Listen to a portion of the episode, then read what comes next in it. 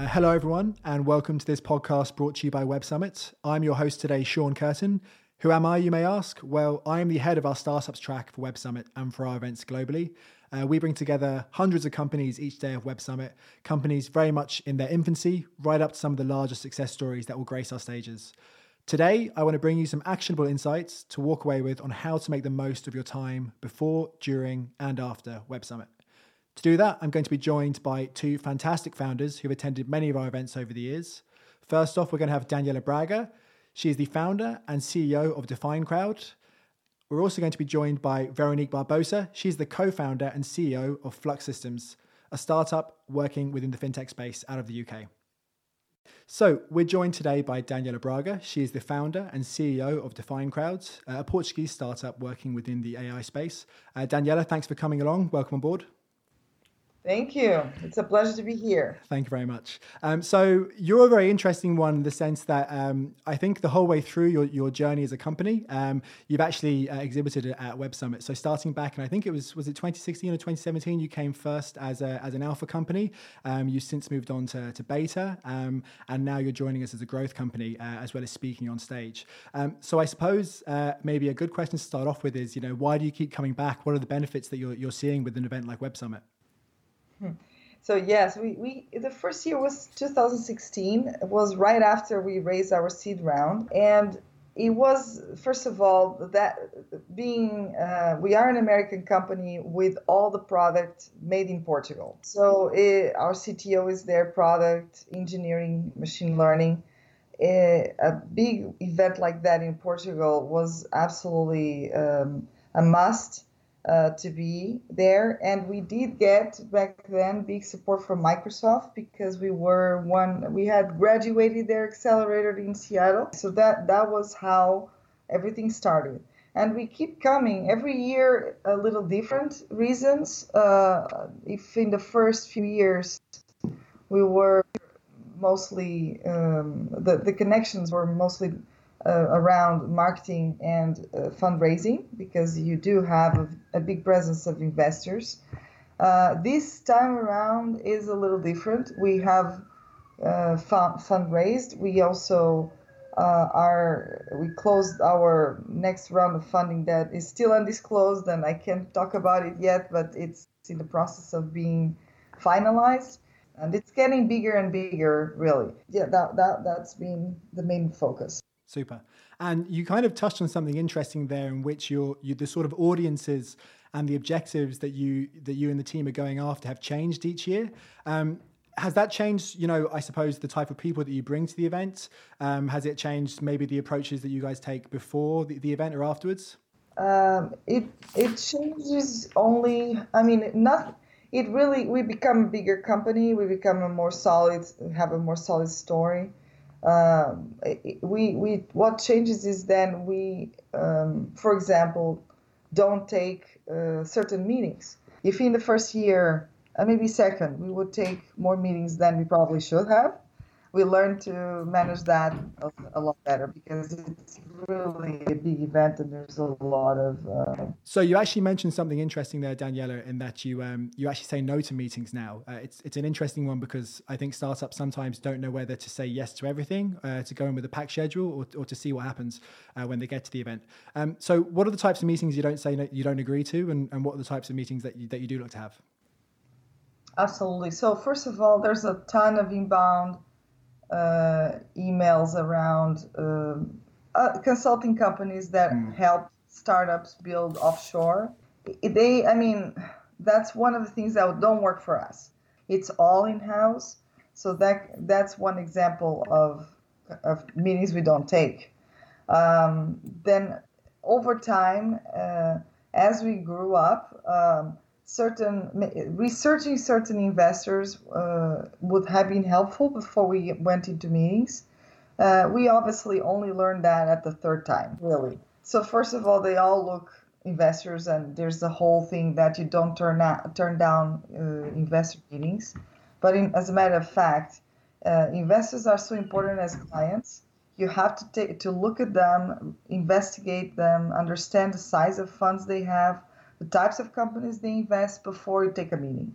and and the size of fund is really the biggest uh, part, depending on the stage you are. Uh, because, for example, uh, a company that is raising 10 million can take meetings from investors that are uh, raising that, that have funds in the order of 100 to 100 million. There's absolutely no way uh, they will ever invest. Uh, they will, and they may they may be even still interested in talking with you, but they're going to waste your time. So there, there are there are things like that that dynamics like that you that that we only know once you you have some experience. Of course on the on the investment front, um, when you were you know fundraising at that stage prior to meeting um, Evolution Equity Partners, um, were you were you you know prepare you know researching those those investors pre prior, or was it a case of we have a meeting, great, let's go and, and, and see what happens? Is it is it only now that you're imp- uh, applying that that that logic, um, or or was that that the case back then? That's a, that's an interesting thing with evolution. We uh, were fundraising uh, or more preparing ourselves to fundraise for a Series A. Uh, I wasn't, uh, it really happened very fast and they didn't ask for a meeting. So the, the, the beauty about Evolution is that they invited me almost uh, to this uh, VIP dinner that they hosted. I don't know how they found me. So that's how that worked. It was not through the traditional matchmaking meetings it was through uh, this kind of uh, guest uh, restricted list of invites. And and they some people do that some funds do that. I will it was just a great chemistry and we clicked uh, in that night. Uh, and i believe we had the term sheet uh, two months later if not something like that. So it was and and the whole other rest of the consortium i also met there uh, which is also interesting. Uh, Kibo Ventures, uh, EDP, a few others that came along in that uh, Series A also were met. The, those ones also not necessarily through. Uh, um, I feel like the our best st- story was meeting investors not through the matchmaking. Not that it's not a good one. Mm. It's the best probably option to put people in this kind of matchmaking, speed dating, fast, uh, fast connection. But I didn't meet my Series A investors like that. Uh, it was in the hallways through through others that introduced us to to them, and Evolution certainly found me. Uh, that was that was great. Yeah, I can I can imagine. Um, you you touch on an interesting point around the the sort of the investor meetings and, and the matchmaking that takes place. I think for for some startups there is maybe um, um, an innocence or a misunderstanding as to how much to prepare or, or, what to expect is, is a useful conversation to have, to have had with someone through the investor meetings.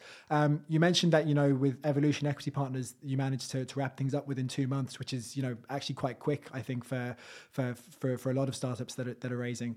What do you think uh, for someone who, say you someone who has an investor meeting lined up, what are the, maybe what should they be trying to get across or what do you think is a realistic outcome after the, you know, 15 or 20 minutes that you spend with an investor? It's, that's absolutely how it all starts, really. Um, if it's if you if you don't have if you're not lucky of of, of being uh, in a oh, invited to a dinner like that, uh, or and, and even if we were invited to a dinner like that and didn't work out for many reasons, uh, I think the matchmaking is still very valuable. I still met a bunch of investors through times like that. The first five minutes are really um, the are really the key to to sparkle interest. Of course, there's a long uh, story between those five minutes until a financing round, uh, but it's uh, the way you tell the story. But one thing that I think entrepreneurs miss, and I missed myself before, is that uh, you're not just uh, selling yourself; you're also interviewing your next uh, board so it's more it's more important that you go with your with the approach that I yes I am going to tell in five minutes what we do and why it's worth investing, but it doesn't matter. It doesn't mean that everybody should be interested in me because I have to also be interested in my next uh, boss. Really. Yeah, it's it's a it's a fantastic point. Um, I think especially with an event like any event, especially like Web Summit, where uh, you know you get the email and you see the the meeting come in. Uh, it's all the you know it's all excitement and and trying to impress. Whereas actually you know taking a different approach of thinking, uh, is this person the right fit for me as well? Um, is is definitely something you know rather than waste potential months afterwards that you know uh, going down a path that, that may not work out. Um, in that five minutes, you mentioned how how key it is to sort of get your uniqueness across. That's an interesting one. Um, you've been coming to our events for for a very long time, um, and I would say probably before um, companies you know saying they work with an artificial intelligence was was in vogue, which it certainly feels like it is now. Um, previously, we would have seen the same with maybe cryptocurrencies or, or blockchain startups, those kind of things. How do you nowadays? I suppose your reputation speaks for itself, but for any earlier stage company, how do you differentiate yourself when you you know if someone comes to the booth maybe it's media or a partner whoever it may be how do you differentiate what you're doing uh, with lots of other people who are claiming to be unique in, in the same industry? I think honestly we we set up goals we stick to them and uh, we deliver on the numbers. And that kind of mindset and i know that it's very easy to say and not easy to do but the reality is, if you stick to your plan and you deliver on your promise and on the numbers, then the numbers speak for themselves. And and at that point, you uh, in, in, and that you're you're outstanding already. But you always have to set up mm, not regular goals, ambitious goals, and those goals uh, are hard to to beat. This is why not everybody can outstand. But but that's that's my formula is sticking to your the, to your promise and and uh, and and even if sometimes it, it takes um, it takes a village to get there, it takes a lot of push to get there, it takes a lot of motivation to your team to be able to execute. But that's that's what it is. The numbers then event speak for themselves. Okay, perfect. Great. Thanks. Um, super. So we're also joined by Veronique Barbosa. She is the co-founder and COO of Flux, a startup working within the payments and receipt space based in the UK. Um, Veronique has an interesting uh, backstory when it comes to Web Summit. Uh, she's joining us this year in 2019 uh, as the co-founder of her own company. Prior to that, she was employee number four at Revolut, uh, where she joined us for several of our events. Uh, Veronique, you're very welcome. Thank you. Good to be here. Great stuff. Um, so I thought maybe to start things off, um, a, a, useful exercise would be, and this is something that lots of our, our, early stage founders will be preparing. If I was to come by your booth uh, on the day that you exhibit, maybe you could give me sort of the 30 second elevator pitch uh, for what you're doing with Flux. Sure. So Flux is solving a really simple problem. We think it's insane that today the only way to access and keep a record of exactly what we buy in the real world is on little pieces of paper um, that we that we call receipts. And when you think about the use of receipts, it's used almost in our everyday lives, whether for expensing, claiming loyalty points, uh, using it to track nutrition and fitness, et cetera, et cetera. So we are on a mission to liberate that that data by connecting uh, our payment cards with exactly what we buy at some of the biggest merchants in the UK. So no one has solved this problem before, and no, no one else has this database. So we are the first, we believe we're the first in the world to be building this at scale, and we're really happy to be working with some of the biggest merchants already in the UK, like Just Eat and KFC, and also some of the biggest bank names uh, in the UK in the challenger space, like Monzo and Starling Bank, and also be working with Barclays for now in, in the capacity of their Launchpad app, which is their test environment for new features. Amazing. Thank you very much. Um, it's actually one of my biggest pet peeves is receipts as well. So I'm uh, very much looking forward to the day that I can use this in, in Dublin and in Ireland as well. So uh, do let me know. Um, you kind of so we've we've touched uh, very much on on sort of how to approach someone uh, uh, when they come to your booth, and that was a fantastic elevator pitch, if I if I say so myself. Um, how have you found, or you know, maybe what's your strategy around maximizing the value on, on the day that you exhibit? Um, is it a case of of getting uh, users? Um, is it you know holding meetings? What what would you do to make the most of, of the day that you do exhibit at the event? So you're you're right that I've I've now been um, at Web Summit in a very, very different capacity, focusing on a very B2C business, mm-hmm. where the the objective was really clear for us at the time. This was in 2015, where the only thing that mattered for, for us at Revolut was user user acquisition and user growth. So we spent um, a good few weeks before the the event planning out exactly how we wanted to make the most of that and, and how to maximize uh, downloads at the booth or anyone that we interacted with. So in the same in the same style of thinking with with Flux, like we've got very clearly defined objectives for the conference, and we have like a a for us on the B two B side a target list of potential partners that we are super keen to meet, mm. and we are keeping um, that focus very targeted. You know, we're uh, creating, um, you know, very, very I, don't, I don't, I don't know how to say this without sounding too creepy, but you know, we, every, everyone who's attending the conference, let's just say they know exactly what uh, the the target people we want to be like, what they look like, so that we know that if they pass by the booth or if we see them at an event, that we can grab them and, and have that conversation that that we want. Um, so I think my advice to anyone attending is have a really clear written down objective uh, for for you and your team about what you want to achieve from the conference because um, having that clearly laid out will, will optimize it for you. So even when interacting with you guys and the Web Summit team, um, having a really clear objective of what you want is is helpful for people who are trying to help you connect and and and maximize that opportunity. So if you don't have it written down, and you don't have it clear amongst the team, then I think it's you know it's it's less likely that you can have a have the outcome that you want. Yeah, of course. Um, I mean, it's it's it is a little bit creepy, but it's also a fantastic plan. Um, so uh, I, I did say I wanted actionable insights. Yeah, uh, that's actually fantastic. Uh, like obviously, a lot of people always say prepare for an event, but like actually thinking what does that person look like in case I see them is is a really really great strategy. Um, on the day that you exhibit as well, you really have no idea who's going to come around, and uh, you get all sorts of people right from massive speakers um, down to you know potential partner or, or an investor, whoever it may be. Um, so if, if you know who it is and, and you recognize them um, it, it's always great. Um, super. Um, I actually noticed prior to the event as well, um, you, you guys have been kind of promoting your attendance uh, on LinkedIn and, and uh, getting the word out there that, that you're attending. Um, in terms of, you know, coming into the event, you, you know who you want to meet are people walking in now with like a very packed schedule? Are you kind of letting a bit of serendipity take part there? Is there such thing as maybe being too busy? Should you leave yourself open to to seeing what what happens, or do you think go in knowing you're meeting this person on that day at this time? So we've, I'd say it's 50 50. So we've, we've secured the meetings that we really wanted with some key media in advance and uh, some investors in advance.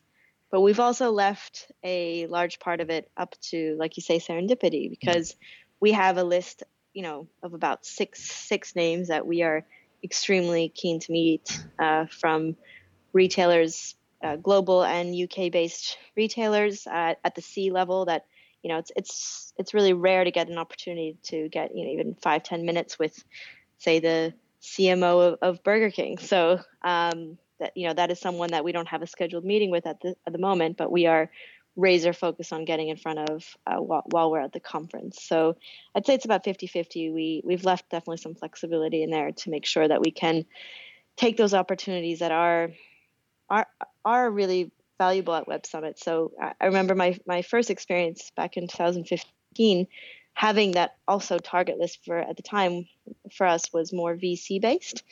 Um, and obviously we had the consumer side when we were exhibiting, but on the VC side we had a really closed target list.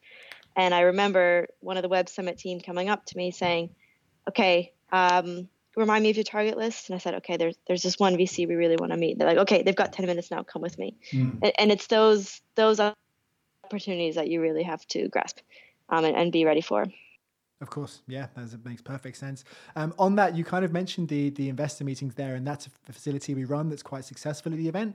Um, I think lots of startups obsess over it, and I suppose rightly so. It's it's a massively important part. Um, but you've mentioned something interesting that you know you're eyeing up a lot of partners, and obviously uh, revenue is, is massive for the, the, the future success of, of, any company.